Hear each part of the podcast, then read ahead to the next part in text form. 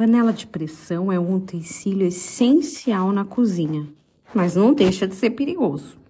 Eu mesma demorei muitos anos para usar e eu ainda vou chegar no cúmulo, no limite de colocar uma lata de leite condensado para virar doce de leite, o que hoje eu acho um absurdo, mas um dia eu chego lá.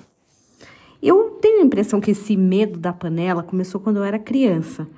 Em um momento, eu acho que eu tinha uns oito anos, alguns cachorros, eu tinha vários cachorros e eles precisaram de um reforço de cálcio.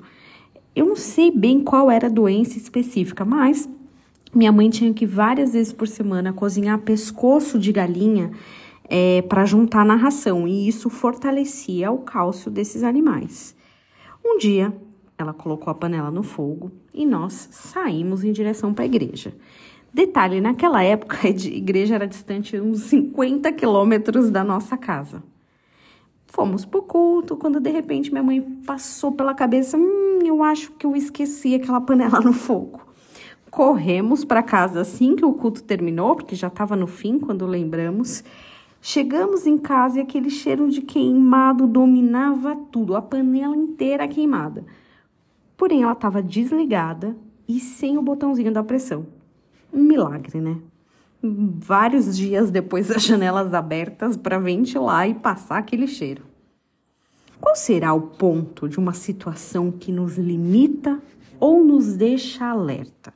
Por exemplo, imaginando que alguma panela de pressão aí na tua vida tenha feito um baita estrago.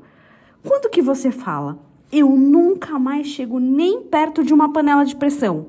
Ou você pensa, da próxima vez eu vou tomar mais cuidado quando chegar perto de uma.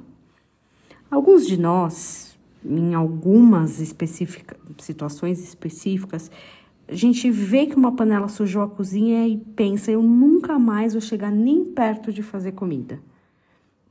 Pedro, depois que traiu Jesus, conforme já tinha até sido previsto, talvez tenha pensado algo semelhante: olha, eu nunca mais vou chegar nem perto de gente outra vez pescador de homens, nem de peixes. Ó, peixe eu pego um e outro, olhe lá.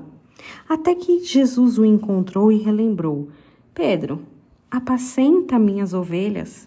Você é pescador de homens. Usa a panela outra vez.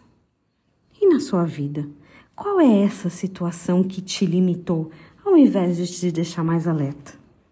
Que o Senhor fale na tua vida e te direcione no que você precisa fazer. Tenha um dia abençoado em nome de Jesus.